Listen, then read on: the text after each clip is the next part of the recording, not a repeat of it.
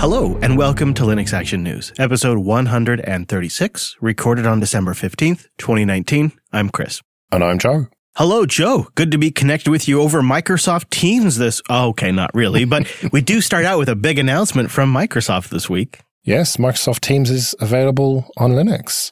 There's a deb file and an RPM, and I'm sure everyone rushed out to install it straight away. Well, we did obviously need another chat client for Linux, clearly. Um, but joking aside, this is still kind of a big deal simply as it seems to be the first official Office 365 application for Linux. In a way, this had to be the first one because all of the other applications will sort of wrap into this. And I say other applications because Microsoft themselves is directly hinting that this is the beginning of Office 365 coming for Linux if we have an episode where we're announcing Word is available for Linux or Excel is available for Linux, even if it's an Electron app, I'm having a shot on the show or something. Like we have to celebrate that. That that would be mind blowing to to previous past Chris. Yeah. And past most people, really. they do say Microsoft Teams client is the first Microsoft 365 app that's coming to Linux desktops. So that heavily implies that you're right. The rest of them will be coming, presumably, in 2020. The other thing that they make pretty clear in this post, which we'll have linked in the show notes at linuxactionnews.com slash 136, this is something that their customers asked for. This is in response to customer demand, which I think we should just let that have a moment. That's really impressive. They have a quote on here from uh, Jimmy Beckman, who is in charge of personal products for Volvo, he writes, quote, At Volvo Cars, Linux is being used by many users in several departments. Until now, our Linux users have largely been stuck on a collaboration island with different unofficial and unsupported clients for Skype Business and more recently Microsoft Teams. But with Teams for Linux from Microsoft, we have been able to leave that island and collaborate across our different platforms with full functionality with a rich client. That's amazing. And they say that this is a huge improvement for them because number one, they can now do reliable screen sharing with other members of Volvo from their Linux desktops. There are six things I like about that statement. And number one, with a bullet on that list, is it blows my mind that it is now Microsoft software that is making it possible for those Linux users in different companies to actually run the Linux desktop. In my day, that was the current I was constantly fighting. I was trying to solve exchange and word compatibility constantly. And now it's Microsoft software with Visual Studio Code, which is the one that came to mind first, and now things like Teams that is making it possible for people to choose to run Linux. Wow, Joe. I mean, that just really that's number one on my list. There's there's five others. it's not a huge surprise to me if you really think about the long term trend it kind of almost goes back to Apple giving away the macOS updates for free and setting that precedent that operating systems are free of cost. And so Microsoft had to follow suit with that. And they don't really care what operating system you're using now, as long as you're connecting to their services and paying for 365 and developers are paying for Azure. What does it matter to them whether you're using Windows 10 or Ubuntu? I absolutely agree. I might argue that the pressure from free and open source software operating systems sort of forced Apple's hand and Microsoft's hand. But you're right. As far as commercial OSs go, I, I, I kind of follow what you're saying there. It's all about the services. All roads lead to Azure, et cetera, et cetera. However, there is a practical difference when you start combining all of it. When you look at .NET Core, when you look at PowerShell for Linux, when you look at Visual Studio Code, and now Teams, there is a suite of software that is maintained by Microsoft that makes it possible to run Linux desktop. And I mentioned Visual Studio Code specifically because that's something that I, in the last three months, have started using pretty seriously and just think it's a really fantastic editor. And just last week, because I kind of been doing it in baby steps, I, I learned that it allows me to edit my system files and it will prompt for my sudo password. So I don't have to run code as root man, it's just, it feels like a first class editor on Linux. And I was thinking, like, if I were ever to leave Linux and switch to a Mac OS desktop or a, like a Windows 10 desktop of some future iteration, I would still take Visual Studio Code with me. I would still take Vivaldi with me. I would take a couple of these key applications. Um, and I could see others that would take other applications they make, like PowerShell and .NET Core, etc. It really is a it's a new era where where all of these things are kind of coming together and they're making a real, actual, measurable contribution. And I, I mean, I just can't even believe these words about it come out of my mouth. I think my Linux desktop is better thanks to software made by Microsoft today. Wow. I know. Hate mail to Chris, please, not me. yeah, Alan at jupiterbroadcasting.com. I know it. It's crazy to my to my brain, but it's true. I really have found Visual Studio Code uh, as I've gotten into Docker and editing YAML files and its Markdown support. It's just a great app. We talked last week about Ubuntu Pro for AWS and how a big part of that was the compliance story. Well, again, compliance is at the heart of this, I think if your organization says that you have to use Microsoft Teams to be compliant, which is the reality for a lot of enterprises, and you have to use Edge, the browser, we're getting close to a point where you can do that on Linux. And that I think is the, the real key here. If you're going to deploy Linux at scale in the enterprise on the desktop, you need to have that compliance story straight. Or even if it's not at scale, Joe, I mean, even if it's just 20, 15, 30 people, they're now able to fully collaborate. Yeah, true. So this is good news. Even if you're not going to use Teams, which I'm not going to, I have no interest in using Office 365, quite frankly, but it is going to benefit all of us because it will ultimately mean more users of the Linux desktop. Yeah, I got an email from uh, a listener who works at Microsoft and he runs Linux all day, every day. And he said, you know, I've been testing this for a while. And let me tell you, just here at Microsoft. This is going to make a big difference in my day to day job. And I haven't asked him specifically, but I've got the impression that there is more than more than a handful of people that are running Linux full time at Microsoft. The individual I was speaking to is running Gentoo at Microsoft. wow. yeah. So you just never know where it's going to go. I mean, good for them. Teams looks really great. However, uh, I'm all about the Zulip hype. Yeah, there was a release this week of Zulip 2.1, which is somewhat like Slack and Mattermost and Teams, but it has this kind of unique feature in that it has topic based threading. Now, I have to admit something here. Until this week, I'd never heard of Zulip. Okay. All right. All right. I have to admit, I did not know of it either. but it looks really cool. I mean, like everything else is just completely inadequate now compared to Zulip. They talk about a couple of things in here that really resonate with me. But the other thing I kind of grokked when reading through this was this could be a perfect solution for open source projects that want to move away from mailing lists, but they don't want to go into some sort of weird app only chat ecosystem. Because Zulip has some really nice export to HTML features that still reproduce that mail archive like list from your chats. But the thing that really makes Zulip stand out is the way they speak to my brain. They have built a chat collaboration system that allows for busy, silly discussions with GIFs, lots of little silly posts that are taking up the chat while still allowing people from all different time zones to follow the important bits and allow management. In fact, they even make a, they make a point in here that really clicked with me. They said, in practice, organizations that use Slack many senior personnel don't read the entire channel messages at all or only read a handful of the smaller channels. Is that not literally what happens with me in some of our channels sometimes when things get busy? yes. I know. And it's true for all of the leadership at Linux Academy. Like it really is a problem to stay up to date with all the different Slack channels that we have. This is organized by topics where you can have a channel and then you have subtopics. And it's designed to allow remote workers that are in different time zones to participate and make information more discoverable that is critical to like a project or something you're trying to actually execute and get done. It, it's really clever. And then you combine, combine that with the fact that it's all open source and designed to publicly archive all of the discussions to make it discoverable by the greater community. Check check, check for me. I really think this is impressive. Haven't run it yet, but Zulip looks like it's a slack killer to me for open source projects. You know what jumped out at me from this release announcement?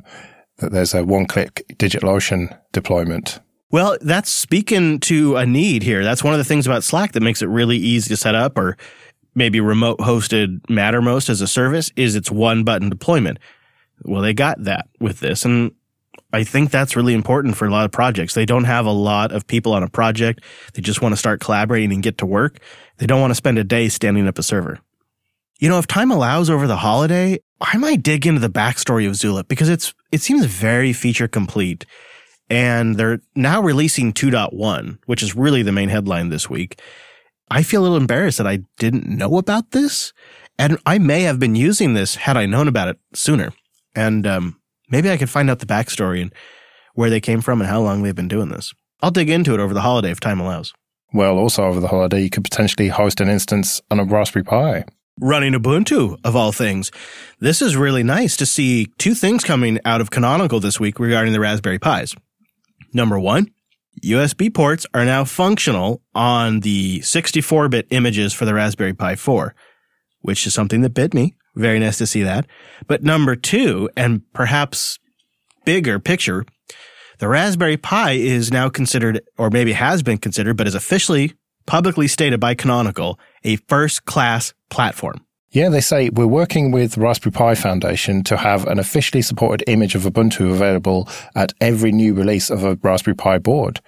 That's pretty big. That's huge. Because it's taken a while for the Raspberry Pi 4, but if they're going to get together with them and whatever the next Pi is, there'll be day one support. That's that's amazing. Yeah, they don't say they have something sorted out with the foundation, but they're working towards it, which either means that Canonical will just brute force make it happen, or if best case scenario, they'll get a heads up from the foundation and get some pre-production boards. Also, very worth noting when you consider edge devices or development experimentation, they plan to deliver Ubuntu Server 1804 and Ubuntu Core for the Raspberry Pi boards for all of them and officially support it, which kind of plays into their overall Kubernetes cluster strategy, but also their developer story. Well, we talked about last week how ARM's getting more and more popular and having a board there that you know is going to be supported by Ubuntu to build your applications on and do your testing is going to make more and more people use Ubuntu, which is what Canonical wants. The other thing that I know some that are listening to this are screaming right now is there's more powerful systems in the Raspberry Pi. Guys, don't you know? Uh, yes, we do know. But the Raspberry Pi has a very steady, predictable cadence and it has the deepest ecosystem, both in third party images, community support, etc. And it, without a question, has the largest brand awareness. And it has the sheer numbers as well. Eben Upton this week tweeted that they've sold 30 million Raspberry Pis.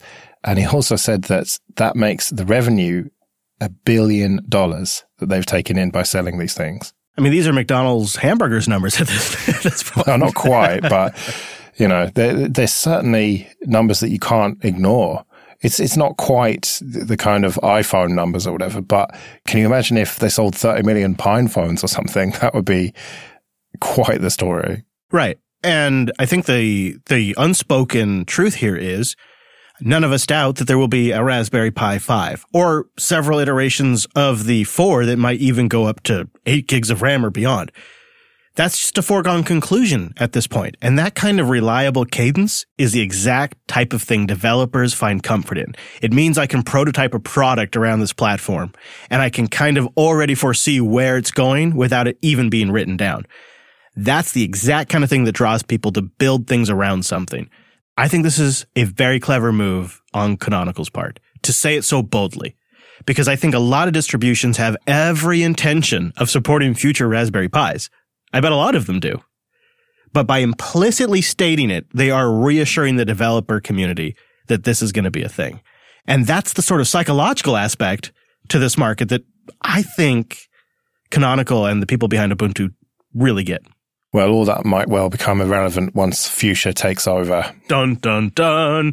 The operating system that seems to taunt Joe and I. I don't know if it taunts anybody else out there, but we're always watching what's going on with Fuchsia because it does seem like Google's skunkwork project to replace Linux one day. And then the trickle down effects of that, well, they get one to think.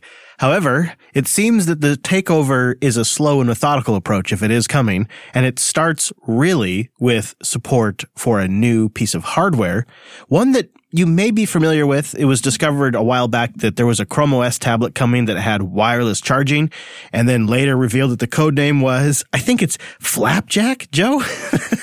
Delicious flapjack, yeah. Yeah, and I guess it's going to run both Chrome OS and also will run Fuchsia. Yeah, I don't think you're going to be able to buy it running Fuchsia, but I think it's going to be a target for Fuchsia for developers. So they'll be able to buy this relatively inexpensive tablet and then have a target device to do the development. That seems to be the name of the game here because if you look at the long strategy here, Fuchsia OS has gained support for an actual decent amount of devices at this point, including several smart home products like the Nest Hub and the Nest Hub Max, um, some smartphones like the Honor Play, and um, people are getting it working on the Pixel 2, as well as the new Pixel Book and a couple of AMD Chromebooks can already run Fuchsia.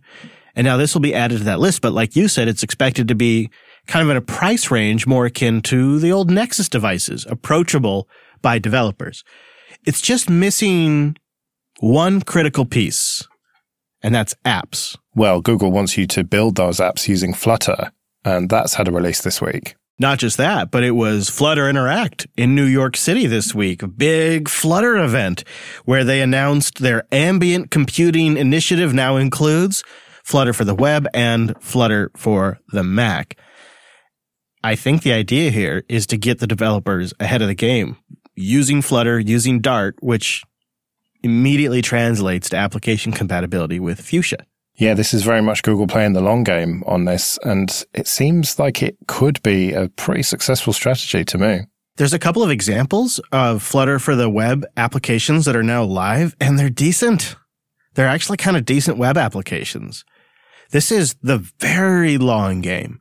For Google to go about it this methodically, where they're building this operating system up from the ground, and then getting an ecosystem built by using these third party devices over a period of years.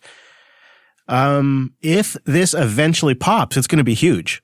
That's what kind of disturbs me about it. I'd almost, I'd feel better about it if they were more traditional and they just released a half baked product that wasn't really all that great running on a Pixelbook knockoff that YouTubers would say is horrible and everybody should buy an iPad instead. And then we'd just move on and everybody would keep using Linux. But instead, they're like doing it the right way.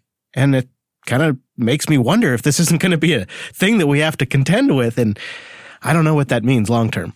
The analogy I would make is with someone who wants to be an entertainer, right?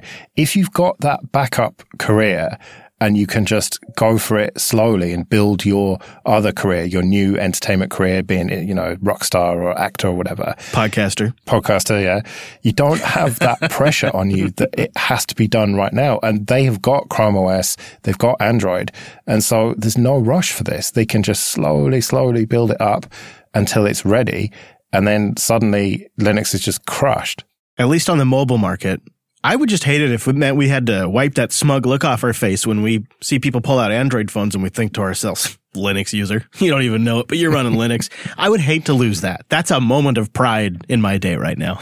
well, I'm more worried about servers, to be honest, because there's no reason why you can't adapt it in the same way that Linux you can use as a desktop operating system or on the server or in containers and cloud, whatever. There's not really any reason why long term Fuchsia can't do that. That'll be the day. Over my dead body, Joe. That's not happening. No way.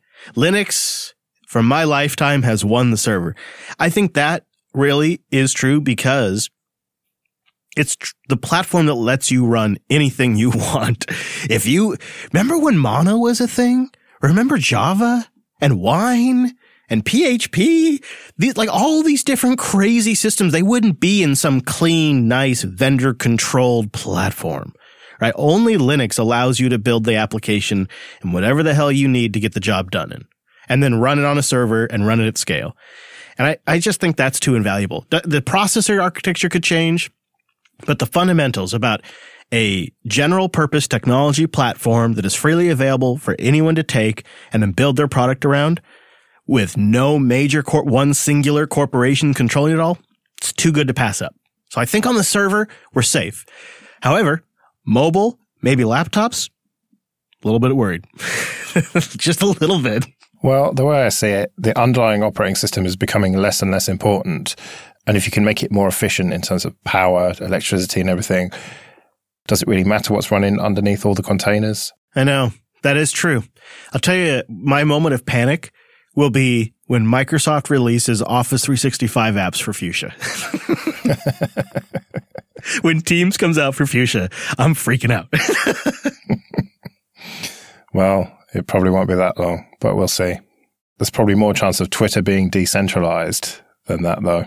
What do you think of this Project Blue story or whatever they're calling it, where they, they claim they're going to set up a strike team of around five individuals or so within Twitter, but also kind of their own organization potentially to develop or end up adopting a protocol based decentralized platform for Twitter, where Twitter itself would become a client of that said new decentralized platform. I'm very skeptical. They're calling it Project Blue Sky. That's what it is, yeah. It's funded by Twitter, but it's going to be an external entity somehow.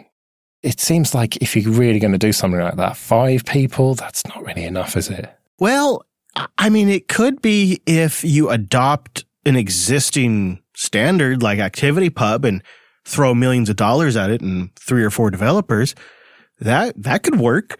If you're going to roll your own solution and invent your own new protocol and standard, I don't think so. You'd have to grow it pretty rapidly. This whole thing, Joe, is really strange because this was more like how Twitter started. They made changes back in 2012 that begun the process of locking this down and centralizing it. I don't know if you recall, but there's a great Verge piece we'll have linked in the show notes. And they write on here, Death came to the Twitter developer community on August 12, 2012. In an infamous memo, the company's head of product divided potential uses of the Twitter API into four quadrants. I think we all remember, if we were, if you're a Twitter user at least, when that happened. That policy led Twitter to become really a centralized platform that was designed to sell advertising. Interestingly enough, at the time, the CEO of Twitter was a former Googler who was hell bent on building an ad platform. Kind of funny how that works. Now Jack Dorsey takes over. He has been a little more resistant to censorship or shutting things down to some degree. Some, you know, you could argue it, but it seems like maybe he really does see Twitter as a, a possible SMTP of the future. And maybe if you're to, if you're to take him at his word, he really wants to decentralize this thing so that way you could have some versions of Twitter that are tightly controlled with speech and others that are sort of a wild west. Uh, but that's just wishful thinking, I, I think, Joe. Did you listen to the two podcasts he did with Rogan? Bits of it. I really, I just don't care enough about Twitter to go any further. I ask because what came across to me on those two podcasts is that he sees himself as a visionary, Jack Dorsey. He feels that Twitter is nowhere near complete in terms of what it's going to become. And so I'm not hugely surprised that he's got this grand vision for it. But it just seems like we have decentralized social media already with Mastodon and we had Diaspora. And okay, they are relatively popular, but they are just dwarfed by the size of Twitter. And it's, it's very, very difficult to make a decentralized system popular. The, the whole point of Twitter is everyone's there. And yeah, okay, if it's federated across loads of different servers, everyone will be on one of them somehow. But until someone makes it as simple as signing up for Twitter and then it's just at your name to talk to other people and follow them, I don't think that decentralized social media is going to go anywhere. But I, I, don't know. He is this real visionary, at least in his own head, he is. So maybe he is going to be the person to do this, but I'm just very skeptical. I got a vision. How about a social communications platform where anyone could host their own server, or there could be large centralized servers, depending on your preferred flavor. And then there'd be a bunch of third party clients that could match your particular style. And you could connect to multiple servers from one client. And then on these servers, you could have individual rooms dedicated to topics for individual particular areas of interest. What do you think of that? And it could be on any server or it could be on centralized servers, whichever you prefer. Would all of the rooms have to start with a pound sign? Yes. yes. Yes. I'm talking about IRC, obviously. yeah, this is somewhat reinventing the wheel, I suppose. But it would be interesting if Twitter was just one client that connected to the network. Yeah. I have seen people saying that it is just Jack Dorsey trying to get out of this moderation problem that they have and trying to kind of wash his hands of the responsibility for moderating the platform. I could see that. However, I think that's sort of shortchanging the importance of the topic of communication, look at just our episode, Microsoft Teams for Linux, which is a direct competitor to Slack, which has completely changed the way companies communicate and a lot of projects communicate. And, and then we talked about an open source competitor, Zulip, that's offering things that solve problems like time zone differences and busy, goofy, different discussion groups and public posting and, and review. And now here we are discussing Twitter, which has become sort of a centralized communication platform of signals that some people think should be broken up. And I think the underlying theme of all of it is how we communicate online and the bandwidth of that communication, the richness of that communication is becoming more important than ever. And while I make jokes about IRC, I think it is clear that IRC was not high enough bandwidth. It was not rich enough in information and detail and that there is a strong desire for a better way to communicate. And then there are a bunch of players like Slack, like Microsoft and others like Twitter and Facebook and etc. that want to be the resource that everybody goes to to solve this problem. I mean, it's clear this is a massive theme of this year. Just looking at it right here in just this one episode. Well, who knows what's going to happen? But there's a quote at the end of that Verge article that you mentioned from uh, a former employee of Twitter. And they say, well, it's Twitter. So nothing's going to happen for 20 years. and in the meantime, things will just keep moving forward. On Linux, gaming may have a bit of a bumpy road in the near future. One of the key developers, the main developer behind DXVK, has recently expressed some frustrations and some plans to transition the project into maintenance mode, even if it's not necessarily feature complete yet. Yeah, Philip says that DXVK has become a fragile, unreliable, and frustrating maintenance nightmare.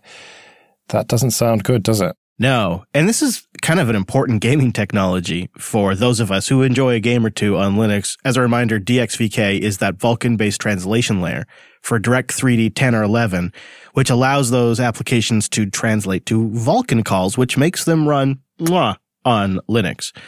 It's not going away, so it'll still exist but he says, I'm going to add a few more features and then I think I'm done. Now, the community's already trying to come up with ways they could support him because this type of expertise is very unique. It's not like there's a hundred other developers with free time on their hands that could pick up this particular kind of heavy hitting work. Yeah, and combine that with Feral's lead Vulkan developer leaving the company to go to Sony, and it's kind of a double whammy. Indeed.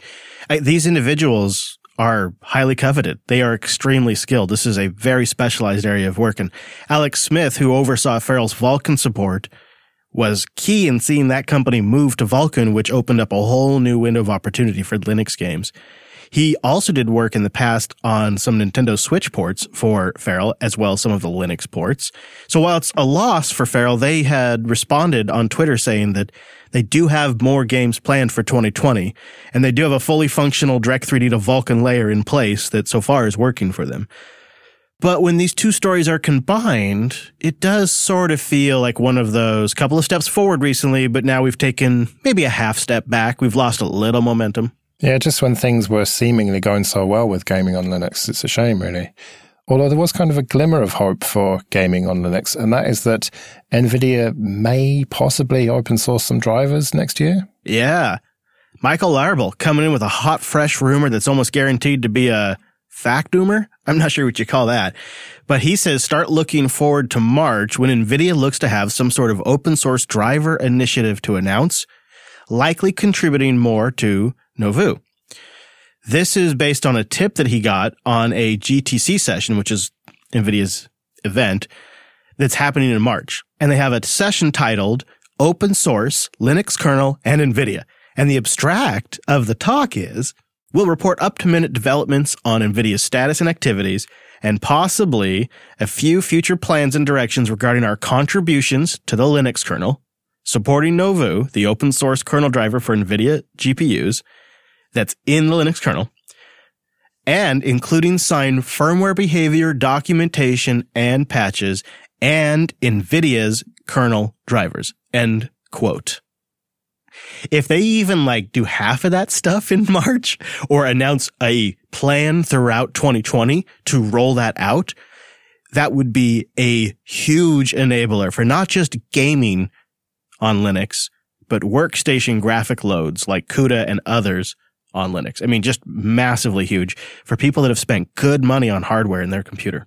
If you told me that they were going to do this a year or so ago, I would have not believed you. I would have said there was more chance of you pronouncing nouveau correctly. Right, absolutely. Which, let's face it, very small chance of that happening. but this does look promising. It sure does. I mean, if it was just the rumor without that abstract, I'd be like, well, that could mean anything. That could just be a talk on how great NVIDIA is. But when you combine it with the abstract description, that's where it really makes you think something's about to shift. And perhaps it should. I have to say, I've really enjoyed the AMD graphics cards I've bought this year. I've popped them in my systems and no fuss. I have fantastic 3D support for games, desktop effects, anything I want. And I never had to, I never had to even check a box. Well, fingers crossed they are going to compete with it. And we will definitely follow that progress as it goes throughout next year. I know it's big for you. I, you know, you're a big GPU buyer. So this is, what GPU do you have? I don't. Got this huge case with no GPU or hard drives or anything in it. Eh, now I know what to get you for Christmas. well, we'll follow that and all the other stories as always. So go to linuxactionnews.com slash subscribe for all the ways to get new episodes. And linuxactionnews.com slash contact for ways to get in touch with us. We'll be back next week with our weekly take on the latest Linux and open source news. I'm at Chris LAS. I'm at Joe Ressington. Thanks for joining us, and we will see you next week. See you later.